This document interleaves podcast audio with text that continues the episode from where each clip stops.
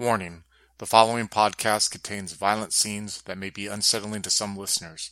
Listener discretion is advised. Hello, and welcome back to Twin Cities by Night and our third story arc, Dread. Dread is set in the Twin Cities of Minnesota, Minneapolis, and St. Paul in the hot and humid summer of 2011. Join us again and continue to follow the journey of Katao, played by Quinn, and William, played by Slavic, as they continue to traverse the dark society held within the Twin Cities. They will be joined by three new kindred Warren, a Tremere, played by Adam, Valentine, a Nosferatu, played by Alex, and Lenny, a Nosferatu, played by Andrew. The coterie will find themselves joined together by a sense of dread. If you would like to contact us, you can follow us on Twitter at twin underscore cities underscore VTM or Facebook at Twin Cities by Night. We hope you enjoy. So, William, you get up and you're laying in this bed of yours and you see the ceiling. You know, is when your eyes open up, you're staring up at the ceiling. And there's a moment where you're like really like just trying to focus on that ceiling because you know the moment your mind starts to wander and it doesn't focus on something and it's left alone with its thoughts and with that deep primordial ocean that lies beneath the reality of everything, maybe even beyond the ceiling that you're currently staring at will overtake you and you might just snap and, and, and your mind will never be the same at that moment. And at that moment that you're staring at that ceiling in a way almost I would say like mentally desperately praying not to lose yourself, you hear you notice the blinking on your nightstand of like your phone indicating that there's a voice message for you. So what does it say? So you pick up the phone and you Yeah. go into your voicemail box and you hear the message that Katao left. Yeah. Uh so I guess one other thing that I want to do is check out the things William, you know, took photos of and see if there's any information about a detective or any sort of police contacts Chase Okay. might have had. So would it be would it be a proper assumption on my part if I was to assume that William transferred the pictures he took from his phone to his computer so he could see him better? Probably, yeah. Possible, I guess. So you're sitting at this desk. Before I even get into that, you know, we talk about like the like this battle that that that William's having for his sanity, right? Yeah. When you're alone in your apartment, how do you combat it to where you don't give into it? To your psyche doesn't get into it. Give into it. Uh, I think William tries to, at this point, avoid being like alone in his apartment, unless he has something to do. You know, he has his home office, whatever. So if he, he tries to go outside and So right now, with William looking at this computer monitor of his, yeah, I would say like, is there like a like a slight panic in the back of his head? Like he has to do this, he has to look at this, he has to accomplish this, and then he can go. But he has like it's like this presence that's like, well, I wouldn't call it a panic, but a sort of looming presence. hmm, okay, definitely, and even maybe puts more of an exclamation mark on what you're trying to do here. You know what I mean? Like you are putting yourself through this uh, to to accomplish something for Mhm. lack of a better term, the greater good. So you pull up these pictures that you took from Jonathan's house, and you see this pin board that Jonathan had. And there's a moment that you're looking at this picture, and it's almost like the first time that someone like really goes to like a real art museum, you know, and they look at like a a piece of art up close. You know, you may not even know who the artist is.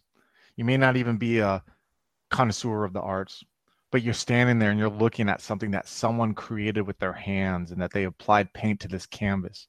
And that before you and the public and other people that you're able to view this. You may not have been there when someone created it. You may not have seen the strokes of the brush as they painted it, or even know the rationale behind their head when they put this together.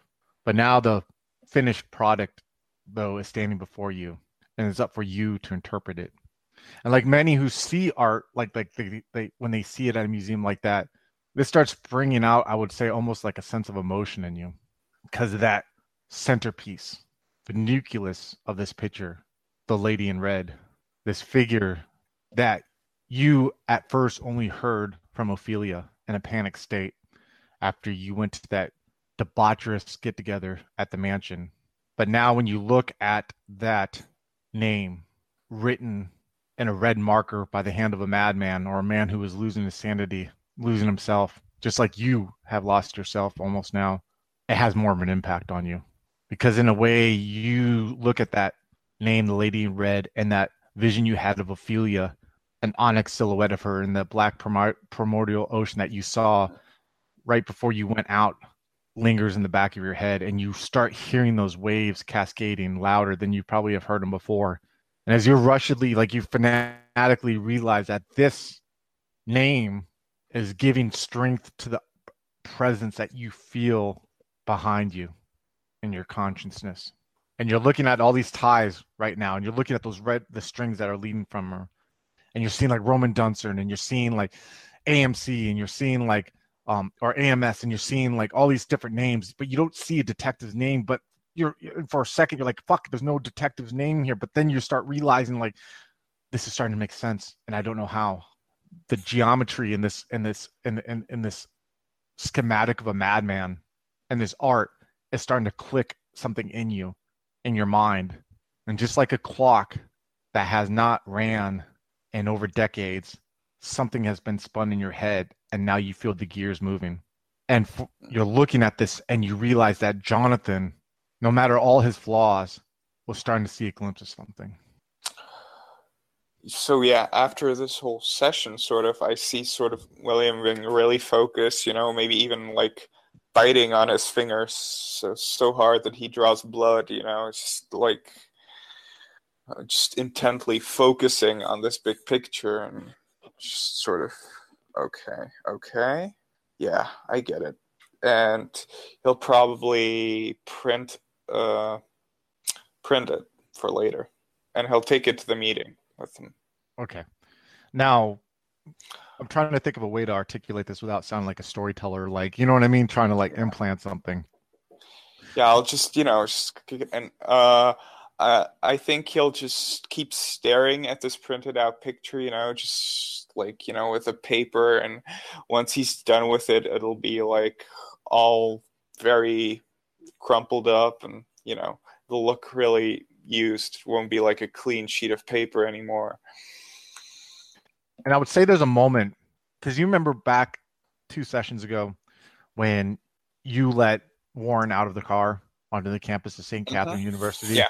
And you said that and at first i thought you were just being a dick like you know like by saying that like you were looking at him like how he could be used but you said something that i found really profound in the fact that you feel empathy for him because you feel that like you and him were in similar situations that you were in a similar situation i guess that you think that he's in now yeah but in that in that what you are looking at now i would say that it brings out even more of a empathy for warren because it brings out in you internally characteristics that you think that you saw externally from Warren. Am I making mm-hmm. sense when I say that? Yeah, I, I think I get it.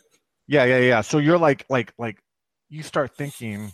It's almost like when you, when you see um, a personality trait in someone that you don't like, yeah. right? Mm-hmm. But then you start seeing similar signs of that trait in yourself, and you start maybe you have a different angle, and you start becoming empathetic towards that person who you I'm saying now that that that drawing in a way has made you somewhat more empathetic in a roundabout weird fucking way. And this isn't me like as a storyteller like, you know, dropping warn hints. This is me like s- simply saying that like can something like this drive a man to become like Warren because you know in your instincts in your heart of hearts that the Tremere don't sit right with you. Yeah. And you know this man is a Tremere and so there's this odd runabout connection like the other you know like is this why he's that way. So i just wanted to i wanted to articulate that. So are you heading to the park then to to meet up with Katao over there then? Definitely yeah. Lenny your eyes snap open. It's cold. It's, it's wet. cold. And you yes and you feel like is there ever a time when lenny wakes up and he, there's a second he doesn't know where he's at? Like, yeah yeah we covered that um where when we first established like his his like uh his place of rest. That um, the, his first few moments, sometimes there's confusion, sometimes it's like, oh shit, I'm drowning. You know, there's always that just brief like, and then he's like, oh no, I'm fine, I'm okay. I don't Definitely. need to breathe. It's it's cool. But there's It's- always that initial panic. it's always such a weird dichotomy with Lenny because you know, for those of you who didn't listen to the character creation session, and you should if you haven't, and you're watching this for Lenny, Lenny, and I don't say this in an insulting way, but Lenny has features like a tank. I guess the term is used in some games. You know what I mean? But Lenny is not a tank, and it's so odd, such a weird dichotomy to hear like this deep reflective thoughts that Lenny has. You know what I mean? Calms himself down, is always calm, but just beneath that veneer, and we haven't witnessed it yet, but beneath that veneer is just like this beast that lies waiting in there, almost like Lenny is coiled in this freezer that he puts himself in. You know, it's like it's just the symbolism. The symbolism there is just I don't know, just kind of sticks with me whenever I hear Lenny's thoughts or how Lenny reacts to something because it's like it's like watching the 70s sitcom for the Hulk. You're always waiting for that half hour mark and the end of episode mark where David Banner becomes the Hulk. You know what I mean? And you're just like got this sense of like, oh, when's it gonna happen? And it's just kind of like it brings it, it feels yeah, it feels yeah, it feels like you're dancing with the devil. And right now the waltz is nice, but you're just waiting for him to step on your toes, you know. I'm just as a storyteller. It's just I just wanted to say that. I, I I enjoy the character a lot. So you do your process of getting out of the Mississippi River and you come upon the banks and you start getting, you know, where you hide your clothing and you keep like your flip phone and all that fun stuff. And you know where um, eventually you come to the bench where you know you and Gerald are going to meet. And before, you know, while you sit on the bench and you look at your phone, you see that text message that Katao had sent you earlier, you know, in Mhm. the evening that we mentioned. Just want to get that out of the way there. I'll give you a chance to respond to that now before we have a scene with Gerald, or if you want to wait, it's your call. I'll just tell him we'll talk about it in person. All right, so you see that text message there, Katao. As you're sitting there for about 20 minutes, you're looking at the river coming by, and you like see the milkweeds and you see like the that same piece of driftwood you've seen maybe for like the last three months. When you wake up and you see kind of like you hear just very slight noise off, and you're guessing it's like a half a mile away, just kind of carrying through, and the buzz of mosquitoes. And you even now though see like this this now that summertime is starting to come into effect, you start noticing the lightning bugs that kind of seem to like spark, you know, randomly once mm-hmm. in a while. And it keeps you occupied for a second as you're kind of like trying to follow them and you see them like popping around. And then eventually you hear the cracking of the blacktop as a footstep comes upon it. And you know from dealing with Gerald for the last 30 years that this is just a polite way of him letting you know that he's coming upon you, you know, not to be rude. And he walks around the left side of the bench because you're sitting on the right side and he sits down and he's wearing his normal jeans and black shoes and and and like a he has like a polo shirt on and he has like you know like I mentioned before kind of like the curly natural curly black hair that's neatly cut and the piercing Eastern European blue eyes that that that speak of like a Russian descent. Uh, before we c- continue with the scene, am I uh, incorrect in assuming you used Mask of a Thousand Faces, or are you in your Yeah, he would have-? He would have done that just in case. You never know if like somebody's like Yeah, coming up on. coming up on you. I'll let you do it. Don't worry about it. We'll just say we'll give you a success there. So you're sitting there again for like the customary amount of silence before Gerald says, "So you said you had information." Yes. Uh, do you know of anyone within the police department uh, named Burrows? And you see him thinking for a second, and he looks off, and he's like, "The name doesn't doesn't ring a bell at the moment, but I could find out and get back to you if you would like." You probably should. I think uh, he's on the payroll of uh, the Giovanni. He's probably a cop. Uh, called some of her cronies, gave him a tip to check the police scanner for a lead of someone they're searching for. Apparently, they're looking for a pregnant white woman and a Hispanic man. Don't know anything else about them other than they really want to get a hold of them. That's interesting because there we have information that we think that Ophelia the Toreador and Catal, the gangrel that you're working with, were seen with someone similar visiting the establishment of now the former sheriff, Ty, which, by the way, we no longer have a sheriff, it seems, in the Twin Cities, and Ty no longer is affiliated with the Camarilla, and we are unsure of his location. So Lenny kind of like cocks his eyebrow and looks at him sideways when he says this. Yeah, it's been an interesting last couple of days. From what Elijah has told me, is that Ty tried to reach out to members of the Primogen Council, including Christopher, his Primogen, and has this idea in his head where he believes that the Malkavians killed Bugs Dupati. That's Catal's sire, and he was one of the deputies. From my understanding, is that he didn't feel he got the reaction that he wanted from sharing that information, and he decided no longer to be part of the city and said he didn't want to hold the position anymore, and now he's gone. Elijah and I, I, guess believe that's his prerogative. Yes. But it's just one of the many cascading steps that seems to be falling on these cities now. I mean, these cities for like the last 30, 40 years have been pretty quiet with an occasional flare up until now. Now we have people disappearing, people hypothetically meeting final death. Speaking of that, Hmm. these two cronies, they uh, they they were talking with a certain uh, Duncern, Roman Duncern, who's associated with Rita. Now, they mentioned in their conversation that some kind of a legal deal that they were doing with uh, that missing guy, Jonathan Chase. Don't know what's going on there, but uh, they had some sort of connection to him, so they might be. They don't know what happened to him, is what they were saying. They seem pretty lost, and they're also concerned with him disappearing. So they're aware of it, but they don't seem to be behind it. Something's going on with these Giovanni. Rita Giovanni has been a delegate of the Twin Cities for fuck before I've got here. And you hear like when he says fuck, you don't really hear Gerald curse that much. And she has done very well in not drawing too much attention. Live and let live has kind of been the mentality that people have had with her. But it worries me. in the in the fact that people of our society are- who associated with them are disappearing. I'm not foolish. I know that there are kindred in the city who probably have associated with her. That's how things go.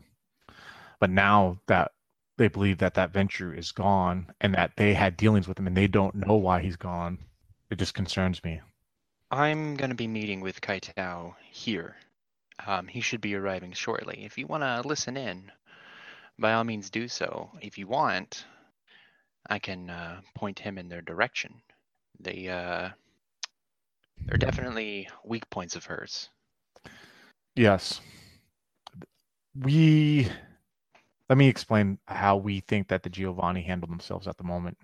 We know that Roman is her closest associate.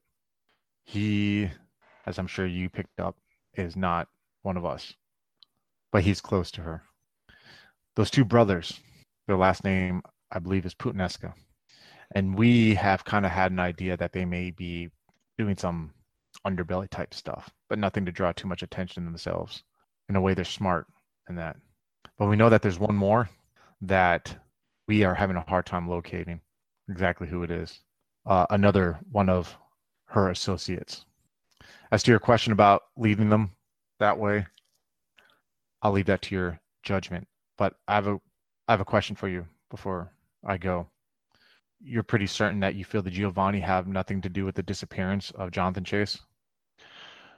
What I'm certain of is that these three don't know that they Hmm. do. They are confused about it and they're looking into it for their lady, as they put it. That leads to me. That makes me believe they have nothing to do with it. But I don't understand if they. if Well, she might without telling them. You never know. Yeah, that that is very well a possibility. I mean, you don't tell every your pawns everything. Well, yeah, exactly. And what I what I am what I am wondering, but it just doesn't. It's hard for me to grasp. So what I would what I originally honestly thought was one theory of what could have happened. One hypothesis was the fact that they were responsible not only for the disappearance or death of Ophelia, but also of Jonathan Chase. I mean, it would make sense, right? Two members of the same coterie who are working together. Maybe they stumbled upon something. Maybe they didn't want it to be found. They took him out. Kind of drastic. Hasn't happened here in the cities before. But then now, after you told me this, my first initial thought was, okay, so then they took out Ophelia, but then who took out Jonathan? But then I would think to myself, what are the odds of two members of the same group came on the radar of two opposing forces and had to be taken out for two separate reasons? Am I making sense in that? It's just what what's the odds of that? So that leads me to, I guess, my next question for you, and maybe something to keep your ears open for. I told you when I first spoke to you, and um, I, again, I'm gracious that you, you, you took this task and again, thank you. But I told you when I first spoke to you that we feel that there's some kind of opposing force going on right now against the Giovanni. Did you did you catch any wind of that, or what that what what might that be, or any signs of that, or anything? Not you, yet. Okay, all right. Don't worry, I'm on it. Oh, I, I'm I'm not worried. I'll listen.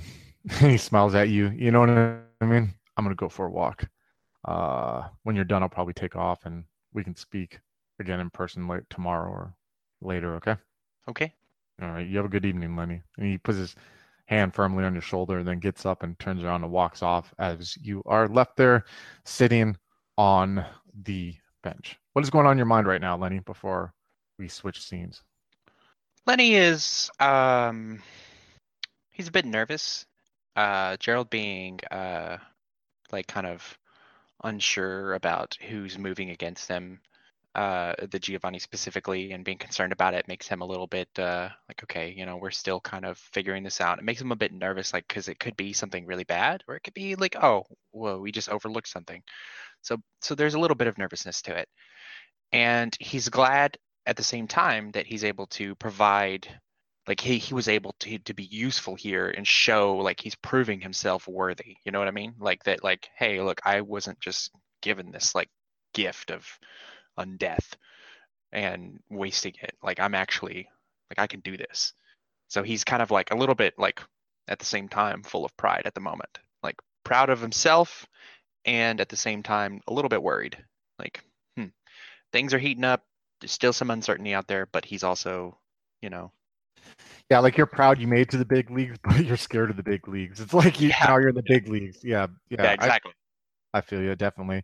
Uh, before we leave your scene, I just want to remind you, and, and, I'm sure you picked it up too, but the um during that police scanner when they were listening, the conversation that Christopher and Bobby, aka Robert, I can't decide which one to call him, but Bobby Putineska had was um that they were worried that whoever was shooting at those two were part of the other team. They were saying, you know what I mean? The other group. Yeah, but oh, there's no hint. Of- oh yeah, there's no. Pro- oh yeah, yeah, yeah. And I, I get that's why you didn't say. It. I just was saying that just to reaffirm for you know you and listen. Yeah, I'm not gonna like. I'm not gonna make any assumptions and like feed Gerald that, information that might not exactly. be right. Because like data, you put bad data in there, the bad conclusion is going to be reached, and then that's going to make you look bad, and then show yeah. you don't deserve to be in the big leagues. So you're treating it like a professional, man. So that's good. I'm happy to hear that. So Warren, you get into this cab, and the cabbie looks at you, and he's like, "Where are you heading, sir?" A dirty corner on the north side. Just go. And he kind of looks in the rearview mirror at you, and I think he sees like the terseness and hears the terseness in your voice, and he pulls off the curb and he starts cutting through the streets of this area of like you know like i said older bigger homes that are around st catherine university kind of outside of it while he's driving because it's going to take about 30 minutes to get there through traffic what is going on in your head right now after that conversation that you had? And what i mean like tell us what is going on right now in warren's head why he wants to go there like all the thoughts that are kind of like swarming his head right now. Because i mean to be honest as a storyteller you caught me by surprise because i didn't expect the outcome when she said that but it's cool you know i'm not like saying like you made the wrong choice but i'm just curious of like the rationale like why this happened. Warren is just simmering with anger right now and he needs to vent. And he's not sure how he's going to vent, but he knows it's going to be ugly. And he knows it's going to be something that he'll have to cover up after the fact. Originally, as a storyteller, I thought that like she scared you and was like, "Stay, keep your mind on track." But really, am I wrong in saying that like he doesn't want to show up and see Melissa angry, so now he feels like he needs an outlet for this anger. Like it's almost like he just needs to like this release. Oh, okay, that's interesting because I never like. So is Warren the type that bottles all these um, like all the the, the the abuse and the being talked down to and like bottles that all up and finds he needs to release that? Is that like how Warren handles like these years of abuse, or is this something new now that's like happening in Warren's existence?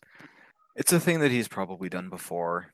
You know, a quiet, you know, beating someone to death in an alleyway every five to ten years. I like it. Like there's a significance behind it. Like he doesn't do it all at once. And I would say even like now, like it's like a like a cleansing, you know, like before clearing your head before all this goes on. And to be honest, I never realized that like that th- this kind of impact would would have happened from from someone like Cynthia saying that. But that's an interesting layer of this character that we never got to explore. It's not just her saying that, it's also the accumulated effects of the decades of her maltreatment and her viciousness towards him. Yeah, yeah, definitely. It's like um not to condone people who do this, but it's like that cycle of abuse, you know, when someone gets abuse and so their only way they know how to not everyone, and I'm not trying to imply that, and again, I'm not condoning people who do abuses of some sorts, but with you know, that's the only way they know the release of their abuse. Now, everyone has a choice to make, but Warren has been a kindred for 40 years, you know. Let's look at Catal, let's look at William, let's look at Lenny let's look at these kindred who have only been around 20 years and who have just now started dealing you know with their condition warren has had 40 years of that you know warren has dealt with the condition i'm sure you know i mean and not only before that warren was a ghoul for about 20 years where william was a ghoul for a year or two. So warren for over 60 years has dealt with the beast and has dealt with this curse that that has been levied upon you know the whole group. So it is not surprising as a storyteller to to know to hear that Warren this is Warren has done this before and this is a way that Warren knows. So that's interesting. I love that. That's a development on Warren and that sheds more light because Warren and I was saying this in the break, but Warren is a is a character that's hard as a storyteller for me to be able to I feel give opportunities to expand. You know what I mean? Because he's an introvert. You know what I mean? The introvert characters, and you're playing him great. And I love Warren, and do not take this any way, but it's so moments like this are really impactful. You know what I mean? Where like you get a reaction from something that you did not think you'd get a reaction. You know, so kudos. So I just wanted to say that's a good development. And and and as a storyteller, I cherish these little nuggets when it comes to like a character like Warren, because like I said, Warren's a, a, a, a victim of abuse and quiet and introvert. So it's really open to pry that open. So definitely. All right, cool. Thank you for He's shining. most definitely forwarding the cycle. Yeah, definitely forwarding the cycle. Exactly. And trust me, you're not the only monster in the group. None of these other none of these other uh, characters can look and pass judgment. So, uh, but that's unfortunately what vampire is. You know, it's a curse, and um, that's what we deal with in this game. So, you are in this cab, and for 30 minutes, you just are looking between the seats, and you see like the toll. You know, the red numbers kind of go up. You see the scenery change outside the windows. The cab driver turns on some local, you know, top hits station. Doesn't turn up too loud, but he is well aware that you don't want to have a conversation. And through his years of driving cabs, he knows when to shut up and he knows when to drive. He knows when not to question. You know, hey, uh, middle-aged, thirty-something white guy in a sports jacket and a turtleneck wants to get dropped off in the hood. Fuck him, drop him off in the hood. It's not his choice. You may be some repressed, you know, father husband who needs to find release from some some hooker or whatever, or maybe pick up drugs or who knows. He knows better to question because the things that this man has seen is probably equatable to some of the things you have seen in your existence. So he drives these 30 minutes. Eventually, he starts coming upon the northeastern side of Minneapolis. Northeastern side of Minneapolis. As Warren watches the uh, the dial go up on the meter, Mhm. he's going to think to himself that that's the money he should have been spending on coffee and books, and he's just going to get Oh. angrier.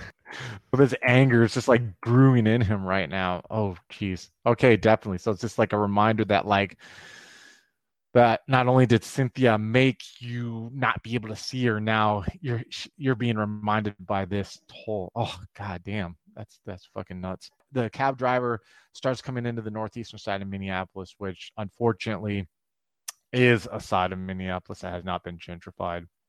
It's a side where African Americans have have resided here since like the the 40s and 50s.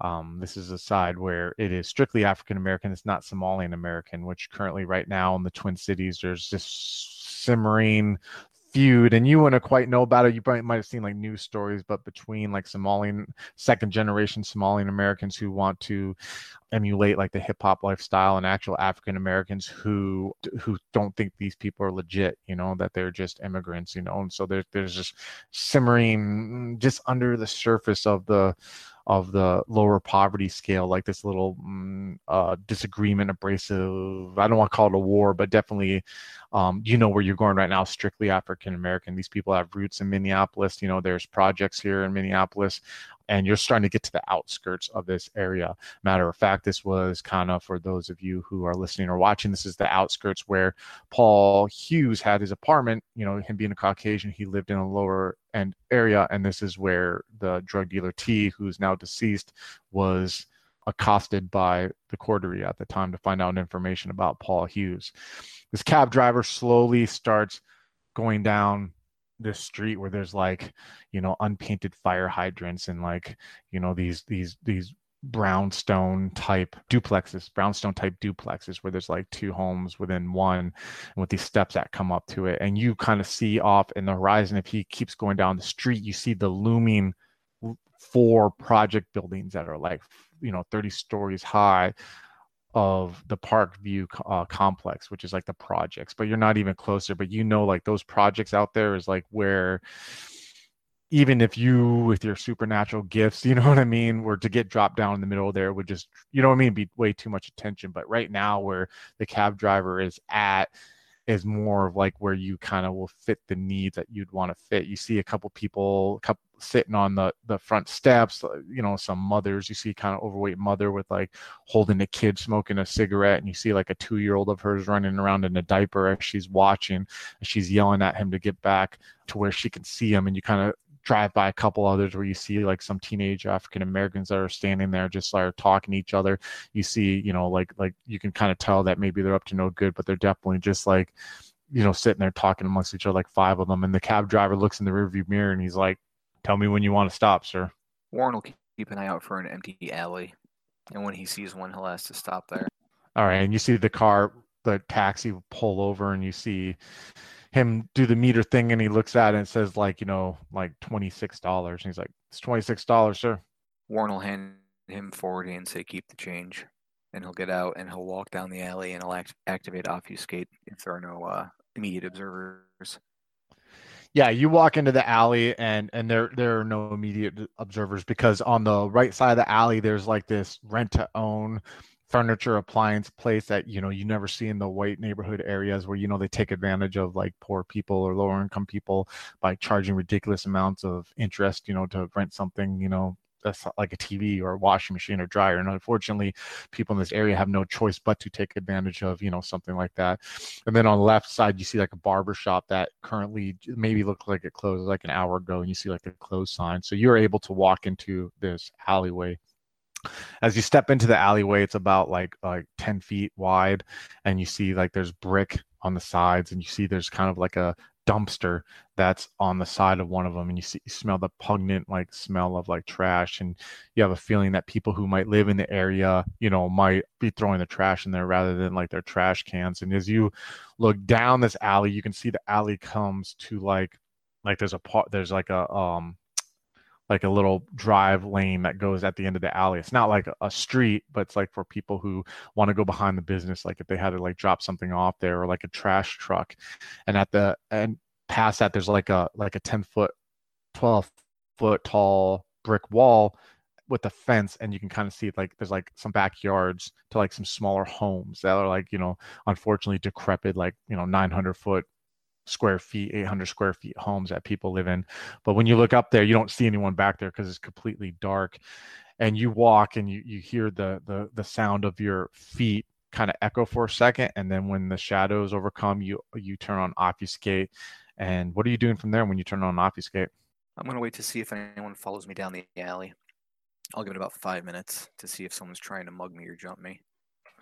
As you are standing there, there's a moment, you know, like there's you're standing there, you're waiting, and you know, five minutes is a long time when you're waiting. You know, when you're waiting for something to come along. And I think in the five, those five minutes, I would even say your anger probably is like starting to come out a little bit more because then you're now you're thinking, now you're thinking, I'm standing in a fucking alleyway in northeast Minneapolis when I could be in gentrified St. Paul sitting across from this lady who respected me since the only lady since my wife who showed respect to me who seemed to have advice that could help me. Who had beautiful you know curlish hair who who seemed interested in me. And you know like these thoughts are going through your head and you're like almost like i would say on the brink of frenzy just like by yourself sitting there until you see like like kind of like two heads kind of pop in. You like kind of like look over into the alleyway and they're african american and they look like they were probably about 17 or 18 and you hear one go I don't see that motherfucker in here. Hey, you go back around that way, go through the walkway. I'm gonna walk through here and see where you went. All right. And he's like, all right. And he's like, you see him turn around and walk off, and you see the one kid come and walk around the corner of the alleyway, and he's wearing like jean shorts that kind of go to above his knees and he has like a timberwolves like basketball jersey on but looks like it's about like six years old. Looks like it eh, you know but he's trying to like look you could tell he's like tried to take care of it to make it look still new like how expensive it was when whoever owned it when it first came out was and he has like this timberwolves straight build basketball hat on again that you can tell just from looking at that he's taken care of you know like it's like a religious artifact like like this is one possession that can show that he kind of has status in his culture in the area as this expensive straight build starter timberwolves hat that you know he's never let get get dirty and hasn't let disappeared. And you see that he's wearing like like these Air Jordans that also, you know, that perfectly white, but they're like you could tell like shoes like that and this city won't stay that way unless they're immaculately taken care of. And you see him walk and he's looking around and you see like he's looking, he sees the dumpster and he starts like slowly like walking, but you're on the side of the dumpster between him and the dumpster, but he doesn't see you. But he's assuming that either A, you left the alleyway and you went down to the end, left or right, or for some reason you'd be hiding behind the dumpster, but in his head, I mean, why would you be hiding behind the dumpster, you know? So he's like slowly though walking, like he's almost like a predator himself, you know? Like he knows these streets like the back of his hand. He knows these this neighborhood like his own hunting ground. He knows every nook and crevice. He knows where people can hide because he hid them. He hid there himself when he was growing up, when he was a kid playing hide and seek with his friends before he had to like start fighting for survival or fighting for any kind of like any kind of status in his culture here. So he's walking by, and I'd say he's like within three feet of you at the moment. All right, Warren's going to wait. Yeah, he'll wait until this kid is covered from the alley's entrance by the dumpster or some sort of debris in the alley, and he's going to get right behind him. And at the first reasonable opportunity, Warren is just going to bite into the back of this kid's neck. As the kid walks past you, and you can kind of see like he's like looking around slowly, and then he's creeping around to look at around the back end of the dumpster. And as he walks around, he doesn't see anything, and you come upon him. And as soon as you grab his shoulders, you sink your fangs into his neck and you feel for a second like a tenseness from him like he's trying to fight you off and then you fi- see like he kind of just melts into you. I need you to roll a self-control roll. Let's say difficulty six. All right uh uh negative two successes. You snap out of it. All you knew is that you bit into his neck and now you're kneeled down behind this dumpster and you have this this kid. I mean he was maybe on the brink of manhood, but now he's just a kid. And you see that like it was almost like he was on his knees and you pushed him back until where like his back touched the ground, you know, uncomfortably to where it would pull a muscle of any man. And you see his head is like being held up by the dumpster. So he's in this position where almost like you came upon him and you just press down on you like you turn him around you just press down on him And there's a moment where you're standing there and you re- a moment where you're on your knees and you're like only like six inches from his face. And you see his face has these ragged gashes that are coming across. And you see like one that's eye, like his eye socket, the eye is missing from it. And it's staring back at you, hollowed, full pink blood and ichor is kind of like starting to seep out slowly like the like the vitae that came from there is not pumping as it probably should. And you see like his lip was ripped off and you see like his teeth and his gums were exposed and you see like his jaw is broken and it was like hanging from the side.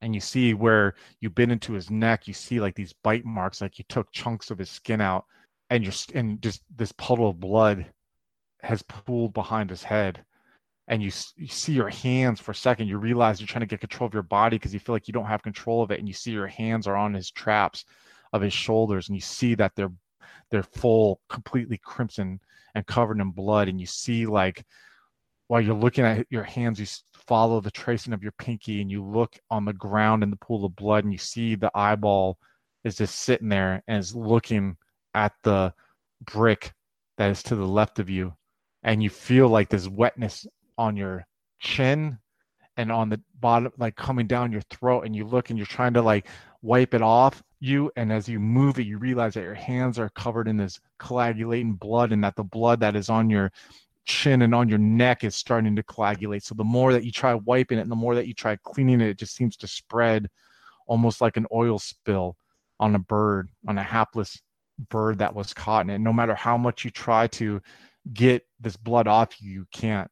And you as soon as you like realize the situation you're in it smacks you the stark reality of what you did and how impulsive it was that you did. I need you to give me a conscience roll please difficulty eight. Eight, one success.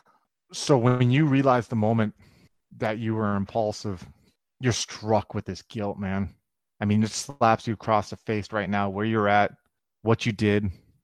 I mean it was not but 50 years ago 60 years ago you had a boy this age and the sorrow of your son who you have no idea what happened to who your wife took and ran when you did not even have the impulse control to not run off and have a ravenous affair with someone. And you now still have those impulse control problems and you sit there and you're standing on your knees. And i would say almost like adding to the blood that is coagulated like from your like bottom of your nose down are these tears that start coming out of your eyes as you're staring there at this figure and it slaps you and you realize right now what are you going to do. I mean there's you you you are a junkie. You basically did not have the control to stop yourself and you let your emotions take over. And now what makes you any different than cynthia? At least cynthia has the control to keep her stuff in house at least cynthia isn't taking innocent boys off the street and ripping them and killing them out of frustration because she didn't get what she wanted Hello, folks. Have you ever wished you could have an easy way to find gameplay videos and podcasts, or just media in general that deals with your favorite White Wolf role playing games? Or have you ever wished you could find a forum to share gameplay that you have recorded, one which wouldn't be drowned out by random posts and discussion, so that your media could get the attention you want? Well, we have the answer for you in a Facebook group we run called White Wolf RPGs Gameplay and Media. The group is specifically ran with the sole intent of it being a one stop shop for people to view or share media involving the games we all love. We take thorough steps to ensure the page does not become cluttered and is easy to traverse. We are currently over 1,000 members strong, and we are continuing to rapidly grow with new media being shared every day. Stop on by. We hope to see you there. High Level Games, the industry's first choice in taking your games to the next level. We are a podcast blog and new media network at highlevelgames.ca. We have blog posts about all of your favorite games going up five days a week, and a podcasting network with actual plays and shows that discuss role playing games, with more rolling out all the time. We are on iTunes, Twitch, and YouTube. Find out more information at highlevelgames.ca, a site that certainly isn't controlled by a shadowy board of directors of otherworldly origin. That's highlevelgames.ca. Please, help. They're coming.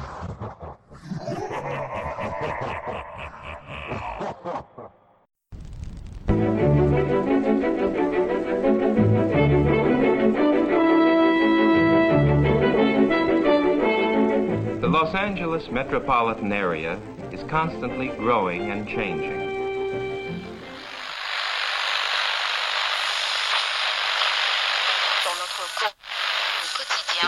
The Central District is full of new buildings. The Hollywood and Wilshire districts, once far from downtown, now are part of a which spreads past Beverly Hills and out to the ocean.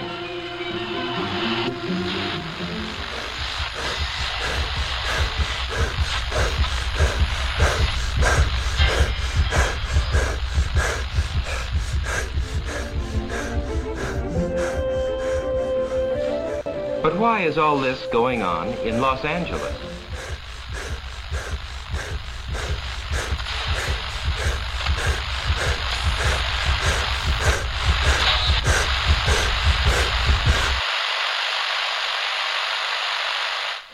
Why is Los Angeles an exploding city?